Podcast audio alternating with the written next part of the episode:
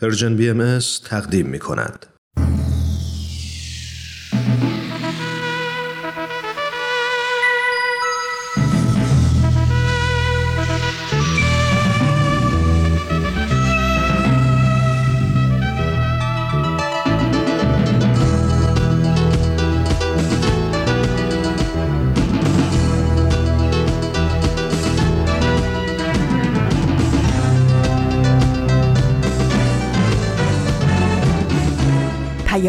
دوست. برنامه ای برای تفاهم و پیوند دلها.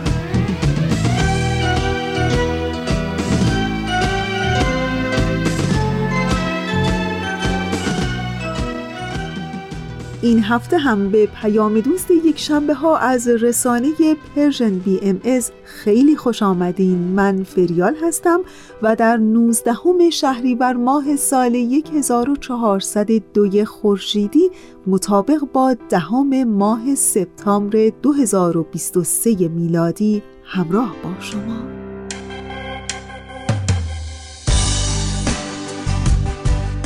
مجموعه برنامه تفکری نو گفتمانی نو پلاک دوازده و بخش پیشخان بخش های برنامه رادیویی امروز شما هستند که امیدوارم از شنیدن اونها لذت ببرید.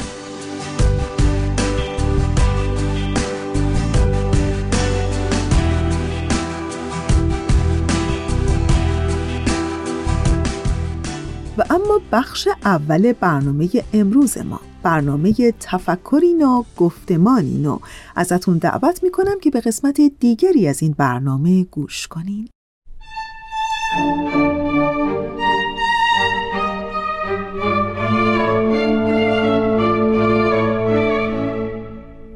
تفکری نو گفتمانی نو.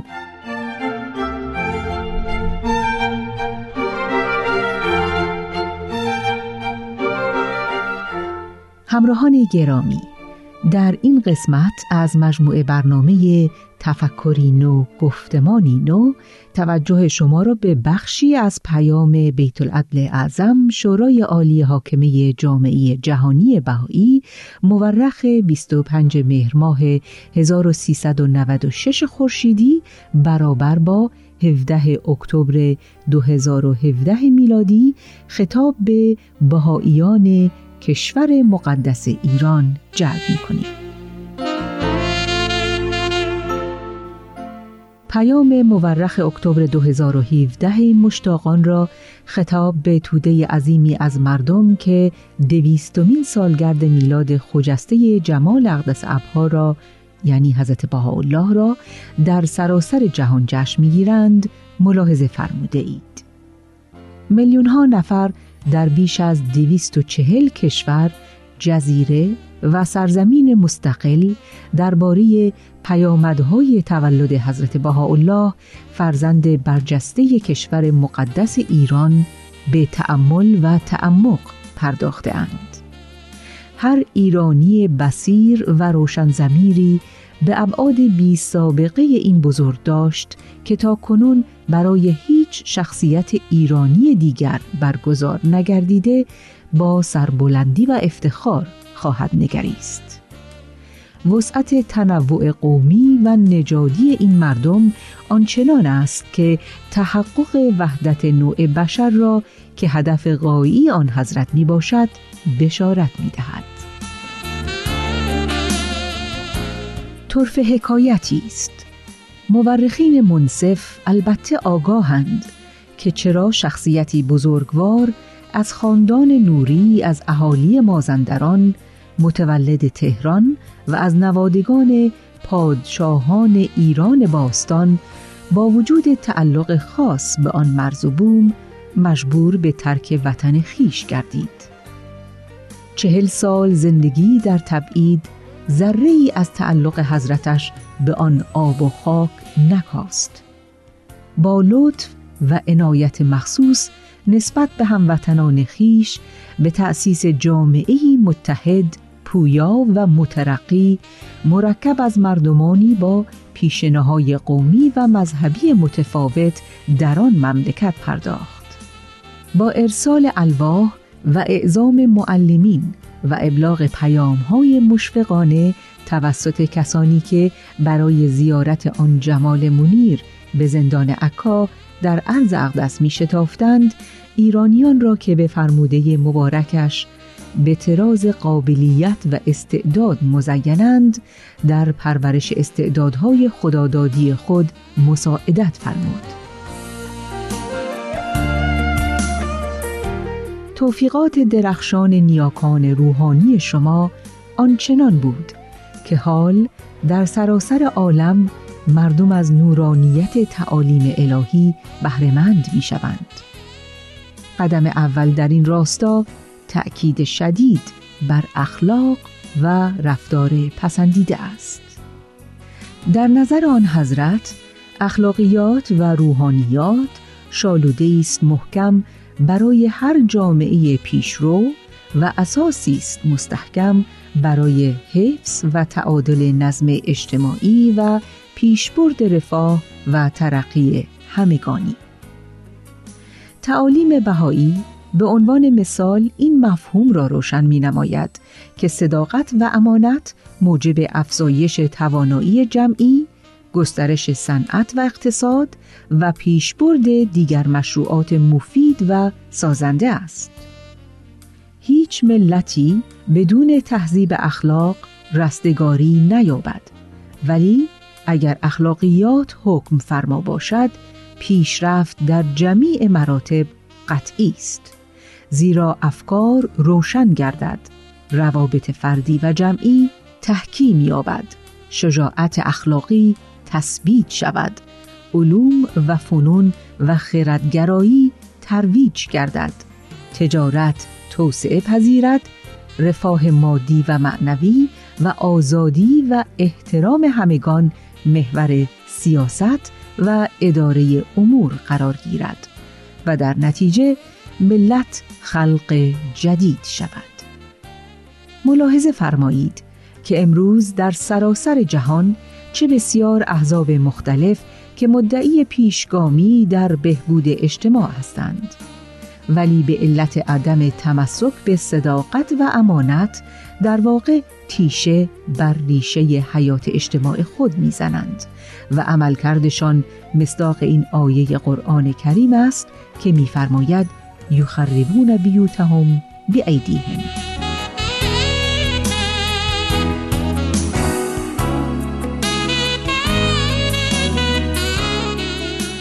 شنوندگان عزیز این بود بخشی از پیام بیت العدل اعظم شورای عالی حاکمه جامعه جهانی بهایی مورخ 25 مهر 1396 خورشیدی برابر با 17 اکتبر 2017 میلادی. روزی که دنیا تیره و تار و پر از غم بود. ظلم و ستم بسیار اما کم بود. انسان در آن ظلمت به زیر ظلم اشرار. هر دم به چنگ جهل و تاریکی گرفتار.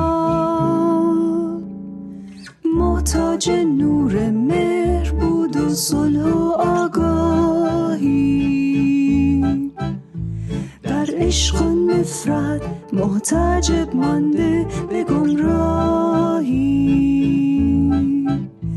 آمد به عالم مظهر امر خداوندی.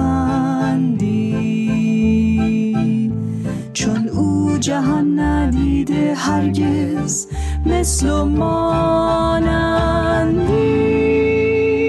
شمس بها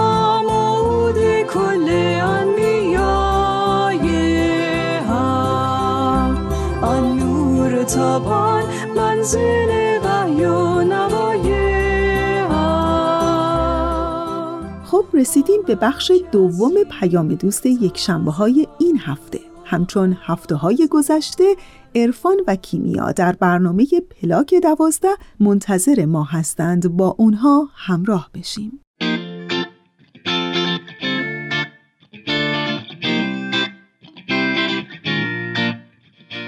اینجا پلاک دوازده است. من کیمیا فروغی هستم.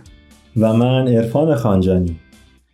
دنیای ما جای عجیبیه. هر روزش پر از اتفاقاییه که یه عالم سوال تو ذهنمون ایجاد می‌کنه. مثلا اینکه چرا زندگی می‌کنیم؟ رسالت ما تو این دنیا چیه؟ اصلا چطور می‌تونیم دنیا رو به جای بهتری تبدیل کنیم برای زندگی؟ تو پلاک دوازده قرار من و عرفان به دنبال جواب این سوالا بریم. دقدقه هایی که با وجود زندگی های مختلفی که داریم نقطه مشترک هممونه. البته در کنار شما. با هم صحبت کنیم یاد بگیریم و خلاصه با هم بگیم و بشنویم و سعی کنیم دست تو دست هم دنیای شلوغ پلوغ این روزامون رو حتی اگه شده یکم بهتر کنیم. چون ما باور داریم برای ساختن این جهان بزرگ باید اول از خودمون شروع کنیم.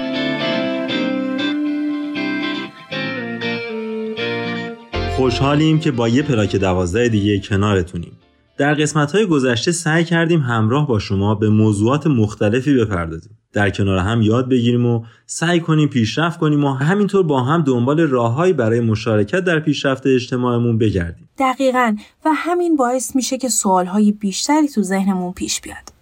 در بعضی از قسمت ها مثل این دفعه تصمیم گرفتیم راجع به موضوعاتی صحبت کنیم که می‌تونه جزو فرهنگ سالم و سازنده برای اجتماع عادلانه باشه. کیمیا داشتم فکر می‌کردم که اگر یه جامعه یا کشور که اعضاش بدون یک نیاز مشخص هر کالا یا محصولی می‌خره و مصرف می‌کنه چه شکلی می‌تونه باشه؟ آیا حد مشخصی وجود داره؟ معیاری که بشه بر اساسش تصمیم بگیریم؟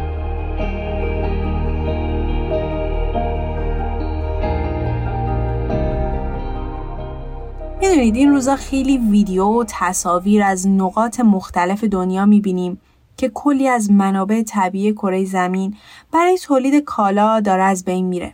یه جاهایی خیلی از مواد تولید شده و محصولات به علت اینکه خریده نشدن دور ریخته میشن. اقیانوسی که کثیف شده، هوایی که آلوده شده و یه روند بیرویه تولید، مصرف و تخریب.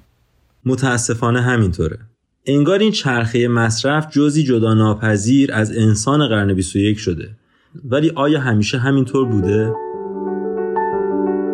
این قسمت دشت های زباله ای.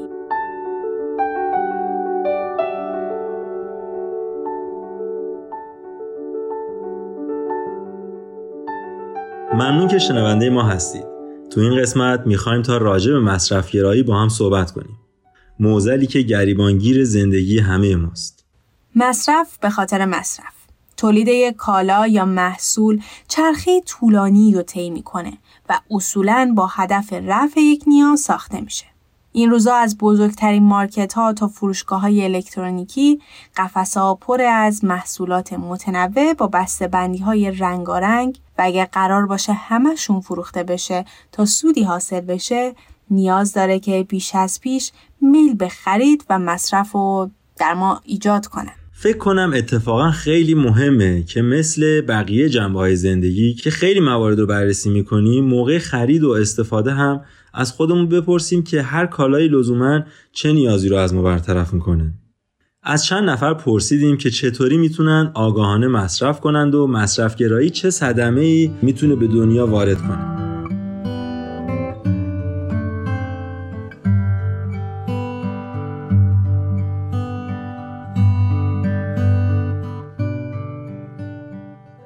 از نگاه خودم میگم.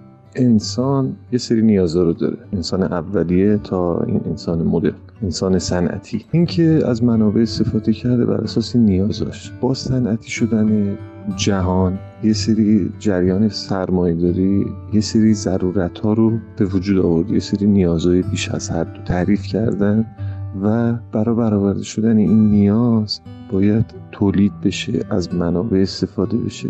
و بیش از حد و خارج از نیاز رفتار کردن میشه مثلا مصرف کرده. این حالا این می‌تونه به زیر ساخت آسیب بزنه به زیر ساخت فرنگی می‌تونه آسیب بزنه به منابع می‌تونه آسیب بزنه. رابطه مستقیم با تولید داره دیگه. چون نیاز تعریف می‌کنه این باید تولید شه که این مصرف بشه. این طرف می‌تونه خلاقیت فردی رو بکشه می‌تونه آسیب بزنه به خلاقیت فردی هر شخصی.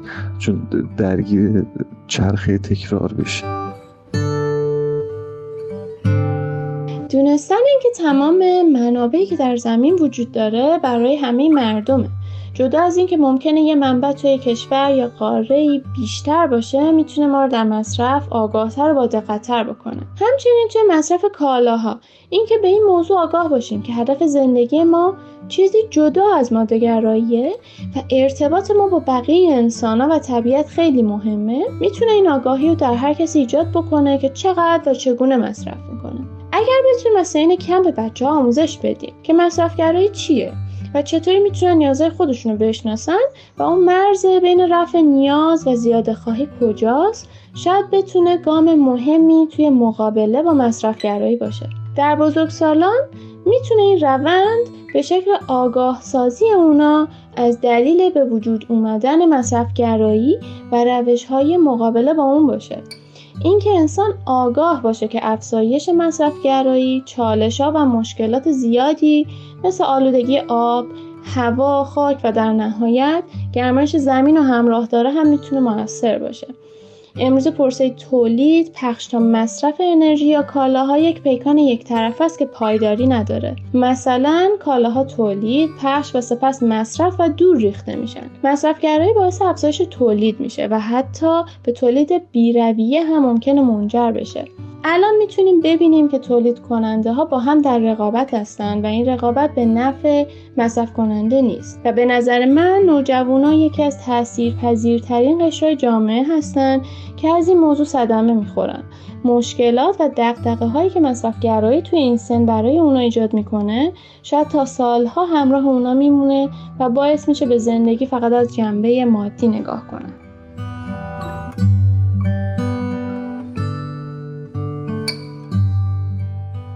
ممنون که تا اینجا شنونده ما هستید. جواب دادن به این سوالا که واقعا داریم چی کار می‌کنیم چطوری می‌تونیم بهتر باشیم و چطوری می‌تونیم به ساختن دنیای بهتر کمک کنیم مشخص و ساده نیست. ولی خب یه جواب واضح میشه داد. اینکه آگاه باشیم. مثلا راجع به همین مصرف کردن. یعنی آگاه باشیم که داریم چیکار می‌کنیم. مثلا قبل هر خرید یا مصرف بتونیم بین احتیاجات و خواسته هامون تفاوت قائل بشیم. تشخیص بدیم که کی درگیر تبلیغات و این دنیای مصرفگراییم و کی واقعا نیاز داریم تا یک کالایی رو بخریم. دقیقا. بعضی اوقات هم از راه های مختلف تلاش میشه که در مصرف کننده حس نیاز به یک کالا القا بشه. و اینطوری فکر می‌کنیم که برای حل نیازامون صرفا به یک کالای مشخص نیاز داریم. در صورتی که این حس از طریق تبلیغات به شکلهای مختلف ایجاد شده. در بعضی از تبلیغات این کاملا مشخصه. البته همشون اینطوری نیستن ولی خب تو خیلی از راه های تبلیغاتی مصرف یک جنس مشخص با احساس خوشحالی، مقبولیت و خوشبختی در هم آمیخته میشه. و این حس رو به ما میده که با خرید فلان کالا ما حتما حالمون بهتر میشه و یا برای اینکه حس بهتری نسبت به زندگی، کار و همه چی داشته باشیم باید فلان کالا رو بخریم. و فکر می‌کنم برای فروش بیشتر مرتبا دنبال راه های مختلف هستن تا این چرخه حفظ بشه. حتی تحقیقات انجام میشه تا در گروه های سنی مختلف مناسب با دغدغه هاشون اون کالاها بهشون عرضه بشه. و بعضی از گروه های سنی مثل نوجوان ها هم ممکنه بیشتر تو معرض این موارد باشن. و اون موقع است که اهمیت کمک به این گروه سنی برای تشخیص این موارد مشخصتر میشه. گلار اسلامی یک بار دیگه ما رو همراهی می‌کنه تا هم به آگاهیمون کمک کنه و هم از تجاربش بگه. بریم و بشنویم.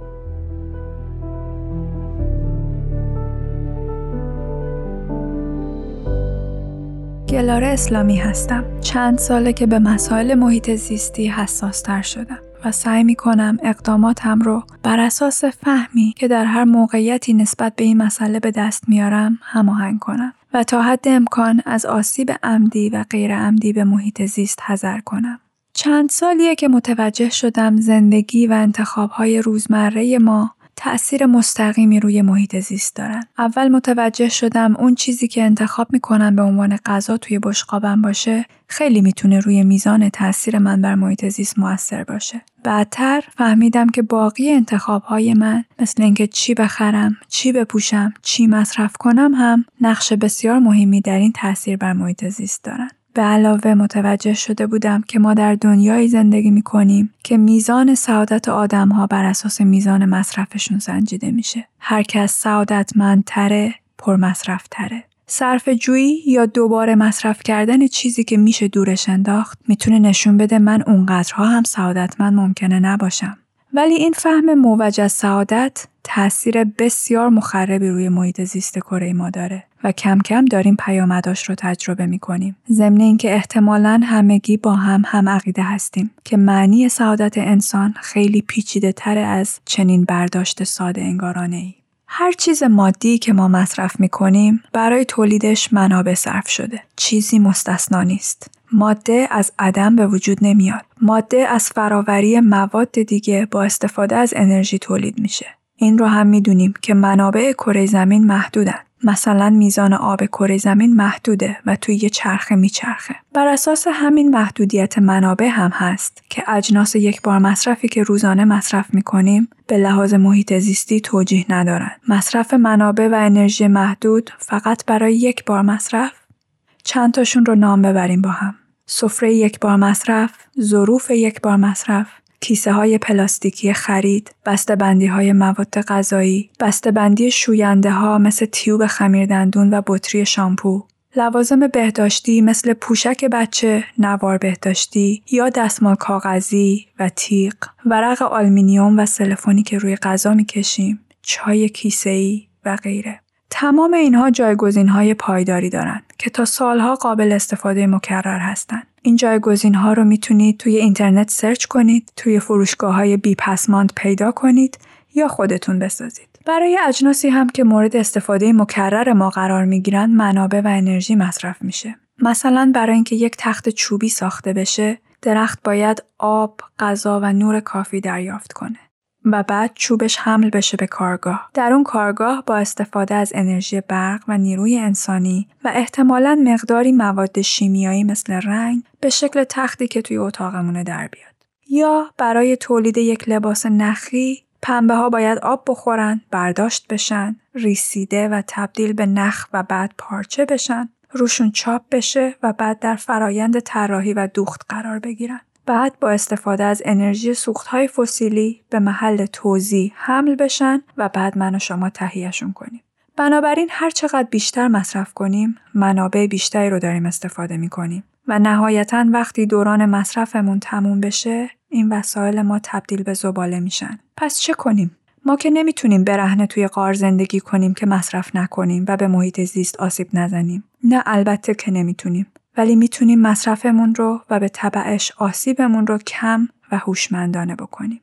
خوشبختانه ما اولین کسانی نیستیم که به این مسئله فکر می‌کنیم. بدنه بزرگی از دانش درباره کاهش مصرف و مینیمال زندگی کردن توی اینترنت و کتاب فروشی ها قابل دسترسه. مینیمال ها میگن سالهایی که ما از زندگیمون رو صرف کار کردن، پول درآوردن، پسنداز کردن، قسط دادن و جمع کردن توده ای از چیزها دورو برمون می کنیم لزوما ارتباط مستقیمی با میزان خوشحالی و خوشبختی ما ندارن. حرفشون اینه که داشته ها و متعلقات ما حواسمون رو از چیزی که در زندگی واقعا اهمیت داره دور می‌کنه و اون داشتن یک زندگی منسجم معنادار و لذت بخشه. میگن این روش از زندگی وسیله برای رهایی، رهایی از ترس، رهایی از نگرانی، رهایی از کلافگی، از احساس گناه، از فرهنگ مصرفگرایی که زندگی هامون رو بر اساسش بنا کردیم. این خیلی جالبه و من به شخص تجربهش کردم که چیز کمتر داشتن باعث شجاعت بیشتره. باعث احساس رهایی، انقطاع، کاهش استرس و نگرانی، آسیب کمتر به محیط زیست و حتی پسنداز کردن پولیه که می‌تونه صرف خرید اضافی بشه. اوایل 20 سالگی های من پر از سفر بود. سفرهایی که با یک کوله پشتی می‌رفتم و یاد گرفته بودم چطور با یک کوله پشتی کوچیک مثلا یک ماه سفر کنم. این تجربه باعث شد که هر وقت می‌خواستم لباسی چیزی بخرم از خودم میپرسیدم آیا این وسیله انقدر ضروری هست که بذارمش توی کوله پشتیم و با خودم ببرمش؟ اگر مثبت بود تهیهش می‌کردم ولی اگر جواب منفی بود تهیه نمی کردم. دوست عزیزی دارم که یک سوال دیگه می‌پرسه. می‌پرسه آیا این چیز نیازه یا هوسه؟ اگر هوسه که تکلیف معلومه. ولی حالا اگر جواب این بود که نیازه جز خرید راه های دیگه ای هم هست. معمولا برای کسی که سعی می‌کنه مصرفگرایی و تولید زباله رو تا جای ممکن توی زندگیش کاهش بده خریدن جنس نو آخرین گزینه است. اگر چیزی رو لازم داریم این سوالها رو به ترتیب از خودمون بپرسیم. آیا چیزی مشابهش رو دارم که بتونه نیازم رو برطرف کنه؟ آیا می‌تونم از کسی امانتش بگیرم؟ آیا می‌تونم با کسی معاوضه کنم یا اصطلاحا تاخت بزنم؟ می‌تونم دست دومش رو بخرم؟ آیا می‌تونم با چیزهایی که دارم مشابهش رو بسازم؟ و نهایتا اگر جواب تمام سوالات منفی بود، میخریمش. و اگر بنا بر خریدن شد، حالا بین گزینه هایی که داریم برای خرید کردن، اون گزینه رو انتخاب می‌کنیم که با ارزش هامون سازگارتر باشه. یعنی مثلا اگر لباسه الیاف طبیعی رو به الیاف مصنوعی ترجیح میدیم چون قراره به طبیعت برگرده یا اگر تخت و مبل و وسیله خونه است فلز و چوب رو به پلاستیک و مواد مصنوعی ترجیح میدیم. البته که به جز حفظ محیط زیست ارزش های دیگه ای هم هست که باید در مصرف در نظر بگیریم. مثلا لباسی هست که ارزون تره ولی در کشورهایی و تحت شرایطی تولید شده که می‌دونیم حقوق کارگر درش رعایت نمیشه. لباسی هست که گرونتره ولی الیافش طبیعیه و بر طبق اصول اخلاقی و کرامت انسان تهیه شده. مسلما انتخاب ما دومی خواهد بود. یا وسیله که با بهره کشی از حیوانات درست شده مثلا یه چیز چرمیه یا یه ماده شوینده است که روی حیوانات آزمایش شده بسته به اینکه چه ارزش هایی رو برامون مهمه که رعایت کنیم گزینه های خریدمون تغییر می‌کنه یادمون هست که حفظ محیط زیست یک ضرورت اخلاقیه و قابلیتیه که میشه پرورشش داد. منتها قابلیت یک شبه پرورش داده نمیشه. و یک مسیریه که هر کدوم از ما با سرعت خودمون توش پیشرفت می‌کنیم و توی این مسیر باید با خودمون و اطرافیانمون مهربون باشیم. سرعت خودمون رو پیدا می‌کنیم و مسیر لذت بخش پرورش این قابلیت ارزشمند رو با احساساتی مثل شرم، احساس گناه، عذاب وجدان و غیره به خودمون و دیگران سخت نمی‌کنیم. ممکنه کسی با خودش فکر کنه که درسته که حفظ محیط زیست یک ضرورت اخلاقیه ولی با مراعات کردن من یک نفر که چیزی درست نمیشه این مثل اون میمونه که ما با خودمون فکر کنیم درسته که راست گفتن یک ضرورت اخلاقیه ولی روزانه بیشمار دروغ در سراسر دنیا گفته میشه. راست گفتن من یک نفر کمکی به بهبود اوضاع نمی‌کنه. ولی حقیقت اینه که ما فارغ از نتیجه راست خواهیم گفت. چون دروغ گفتن رو غیر اخلاقی و نادرست می‌دونیم. ما بر طبق ضرورتهای اخلاقی رفتار می‌کنیم به خاطر اینکه اون کار کار درسته نه لزوما به خاطر نتیجه. اگر آتش است یارت تو برو در اون همی سوز به شب فراغ سوزن تو چشم باش تا روز تو مخالفت همی کش تو موافقت همی کن چو لباس تو درانن تو لباس بس میدوز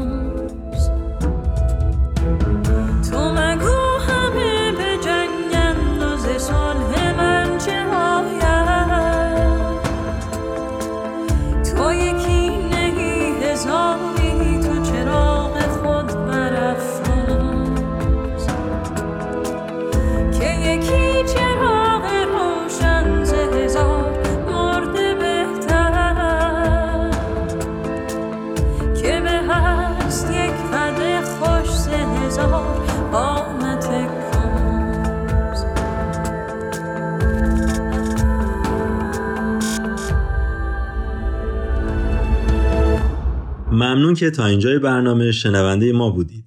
مستندهای زیادی هستن که جنبه های مختلف مصرفگرایی رو بهمون نشون میدن. مصرفگرایی تو فشن، پوشاک، مصرفگرایی تو خوراک و خیلی چیزای دیگه. تو این قسمت ما می‌خواستیم مستندی رو معرفی کنیم که به طور کلی از ساده زندگی کردن بهمون میگه. مینیمالیسم مستندی درباره چیزهای مهم. این مستند راجع به ساده زندگی کردن تو جنبه های مختلف زندگی. اینکه چطور می‌تونیم زندگی بامعناتر و ساده تری داشته باشیم و آگاهانه تر مصرف کنیم. When I heard about minimalism, it wasn't about just getting rid of my stuff. It was about taking control of my life and stop being told what to do and actually deciding what I wanted to do. این قسمت پلاک دوازده هم به پایان رسید ممنون که شنونده ما بودید مثل همیشه می‌تونید ما رو در تارنما تلگرام و از همه پادگیرها دنبال کنید و نظرها و پیشنهاداتتون رو توی تلگرام و اینستاگرام برای ما بفرستید. تا برنامه بعد خدا نگهدارتون.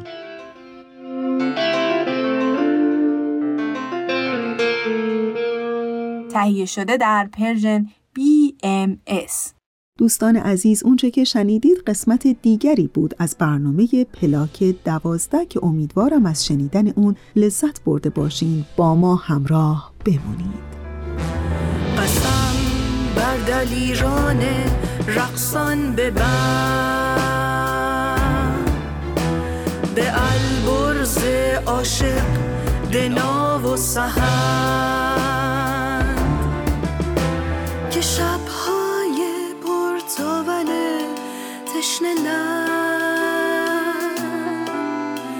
به روشنترین چشمه ها می‌رسند. به خورشید پرمهر فردا بلد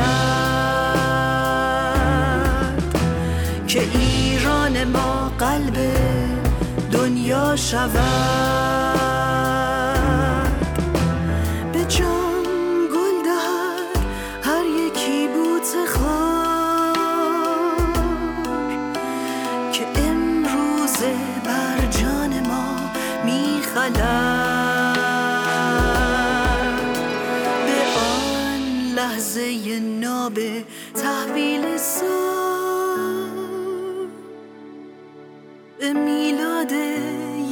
یک قنچه پامچال به هر قطره اشکی که از دل چکید به ایران زیبای آشفته ها. و رسیدیم به بخش پیشخان این هفته با من همراه بمونید.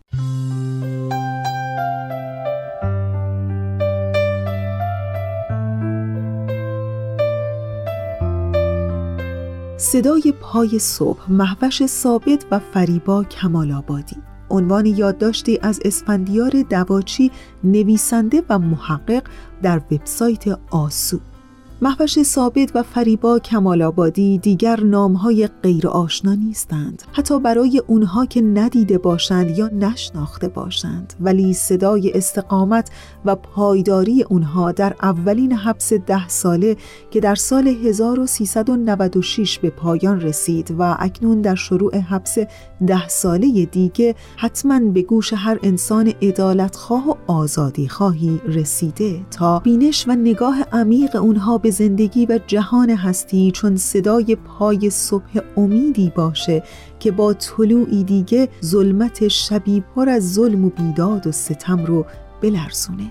اسفندیار دواچی در این یادداشت خود با عنوان صدای پای صبح از زندگی محوش ثابت و فریبا کمال آبادی میگه و البته خاطرات همبندی های اونها در اولین حبس ده ساله. او در ابتدای یادداشت خود در توضیح تأسیس دانشگاه مجازی باهاییان در ایران برمیگرده به اواخر دهه 1970 میلادی در کشور چکسلواکی که در اواخر دهه 1970 واتسلاو بنزا فیلسوف چک مفهوم شهر موازی رو مطرح کرد. هدف او پیریزی فرهنگی بدیل و زیرزمینی بود که از استیلای فرهنگ حاکم و رسمی حکومت تمامیت خواه چکسلواکی آزاد باشد. بعدها واتسلاو هاول فیلسوف دیگری همین ایده رو تحت عنوان فرهنگ موازی بست داد. هاول آرزومند جوامعی آگاه غیر بروکراتیک پویا و آزاد بود که شهر موازی را تشکیل می دهند. همزمان و بر اساس ایده مشابه در لهستان اساتید برکنار شده دانشگاه سیار رو به وجود آوردند. در آن سالها در لهستان به علت پایش دقیق سیاسی و ایدئولوژیک دانشجویان بسیاری از جوانان از دانشگاه اخراج شده یا اصلا به آن راه نیافته بودند. در این میان طبیعی بود که استادان بیکار همانقدر مشتاق تدریس باشند که دانشجویان اخراجی تشنه آموختن. در نتیجه دو گروه یاد شده به هم پیوستند و دانشگاه سیار را پدید آوردند. یک دهه بعد در سال 1987 میلادی مطابق با 1366 خورشیدی در ایران دانشگاهیان بهایی که طی انقلاب فرهنگی از کار برکنار شده بودند به یاری جوانان همکیش محروم از تحصیل خود شتافتند و به پیریزی دو دانشگاه غیررسمی همت گماردند. یکی مؤسسه ای به نام معارف عالی با واحدهای درسی عمدتا درون دینی و نیز واحدهایی از علوم انسانی و دومین مؤسسه‌ای به نام علمی آزاد BIHE یعنی Baha'i Institute Higher Education با ارائه دروسی در رشته های مختلف علمی. کلاس های این دو دانشگاه در خانه بهاییان تشکیل می شد. اساتید اغلب رایگان درس می‌دادند و عده‌ای به طور داوطلب مسئول رتق و فتق امور پیچیده و در این حال منظم دانشجویان از جمله مسائل مربوط به پذیرایی، رفت و آمد و اسکان آنان در منازل بهاییان پایتخت بودند. این مجموعه در نهایت فرهنگی بدیل را در دل فرهنگ حاکم و رسمی شکل داد که به اعتباری فرهنگ موازی هاول و دانشگاه سیار در لهستان را به یاد می آورد. در این بین محوش شهریاری که به تازگی از کار در مدرسه اخراج شده بود به عضویت هیئت مدیره معارف عالی درآمد و فریبا که از ادامه تحصیل محروم مانده بود در زمره نخستین دانشجویان همان مؤسسه قرار گرفت. فریبا در دهه 1370 خورشیدی در مؤسسه BIHE یعنی همان علمی آزاد در مقطع کارشناسی ارشد روانشناسی آموزشی خواند و در سالهای بعد فریبا و محوش در مؤسسه اخیر به تدریس پرداختند. در سال 1385 محوش و فریبا بر اساس توانایی هایی که در مؤسسات آموزشی از خود نشان داده بودند به عنوان یاران ایران درآمدند. هیئت مدیره ای هفت نفره دو زن و پنج مرد که وظیفه اش اداره امور بهاییان ایران بود یاران ایران عمدتا در اوایل سال 1387 بازداشت شدند و در دادگاهی که به قول شیرین عبادی و مهناز پراکند وکلای این پرونده ذره این مدرک و سند علیه متهمان وجود نداشت به 20 سال حبس محکوم شدند که در نهایت به 10 سال زندان تعزیری کاهش یافت.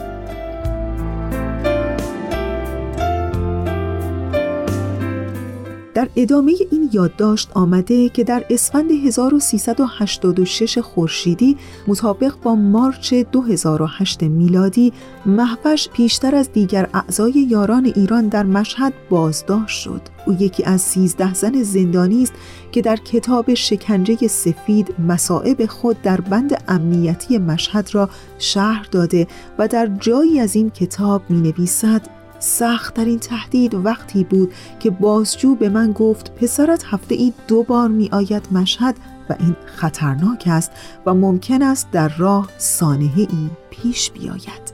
او پس از مدتی به های انفرادی زندان اوین منتقل شد. مدتی بعد در اردیبهشت 1387 خورشیدی مطابق با ماه می 2008 میلادی فریبا و دیگر اعضای یاران ایران نیز بازداشت شدند.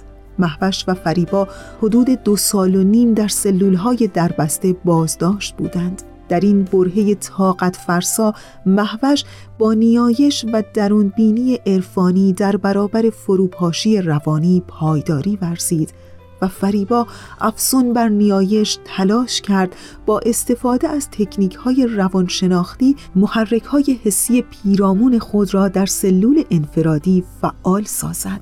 در همین دوره بود که فریبا تکه هویجی را در آب گذاشت. هویج ریشه زد و برگ داد.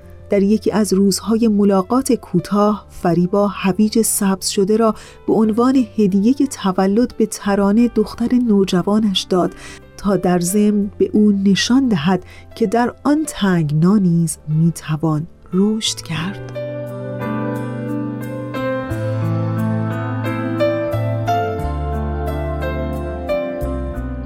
به هر روی محوش و فریبا پس از دو سال و نیم بازداشت موقت و بلا تکلیفی به بند زنان زندان اوین آکنده از زنانی ممتاز از طیفها و نگاه های گوناگون منتقل شدند.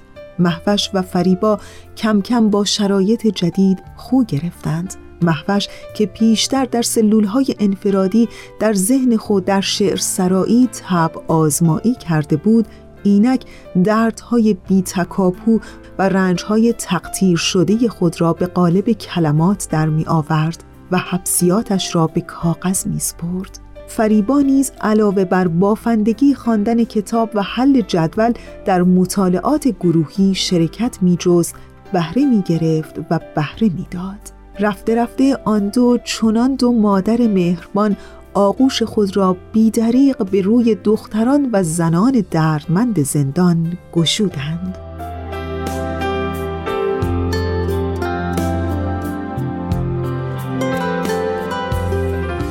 و اینکه دختران و زنان همبند محوش و فریبا درباره آنها چه گفتند که چطور حس محبت بیدریق آرامش و امید این دو به همبندانشان حس زندگی رو در روزهای سرد و تاریک زندان برای اونها به ارمغان می آورد در پیشخان هفته آینده براتون میگم از همین یاد داشت.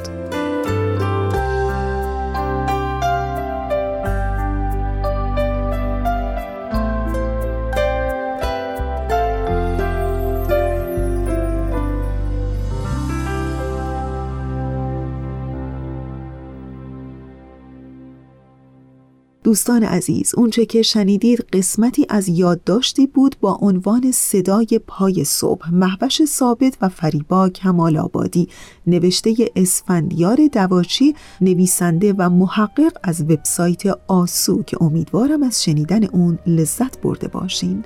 ما رو تا انتهای 45 دقیقه برنامه امروز همراهی کنید. تو بهایی تو تمامی عاشقانه تن تو سهم زمین بود. روحت اما جاودانه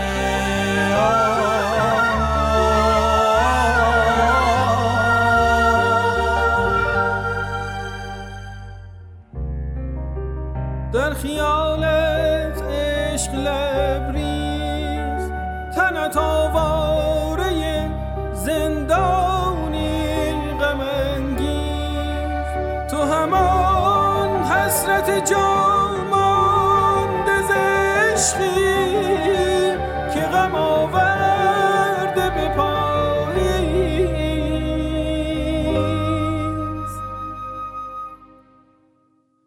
خیالت عشق لبریز تنت آواره زندانی غم انگیز. تو همان حسرت جامانده ز عشقی که غم آورده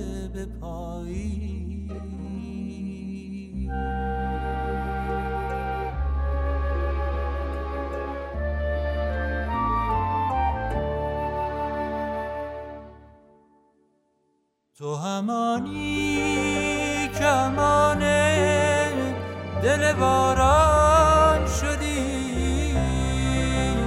تو همانی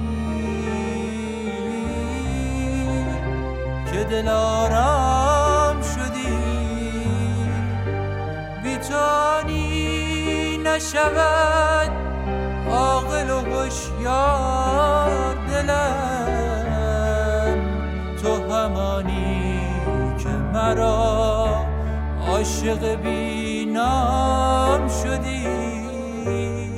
خب دوستان عزیز ما دیگه کم کم به انتهای برنامه امروز داریم نزدیک میشیم. همینجا تشکر می‌کنم از همکار عزیزم بهنام برای تنظیم این برنامه. و برای همه شما دوستان خوبمون همیشه و همه جا آرزو داریم که کلبه دلتون گرم باشه چراغ امیدتون روشن و وجودتون سبز و سلامت.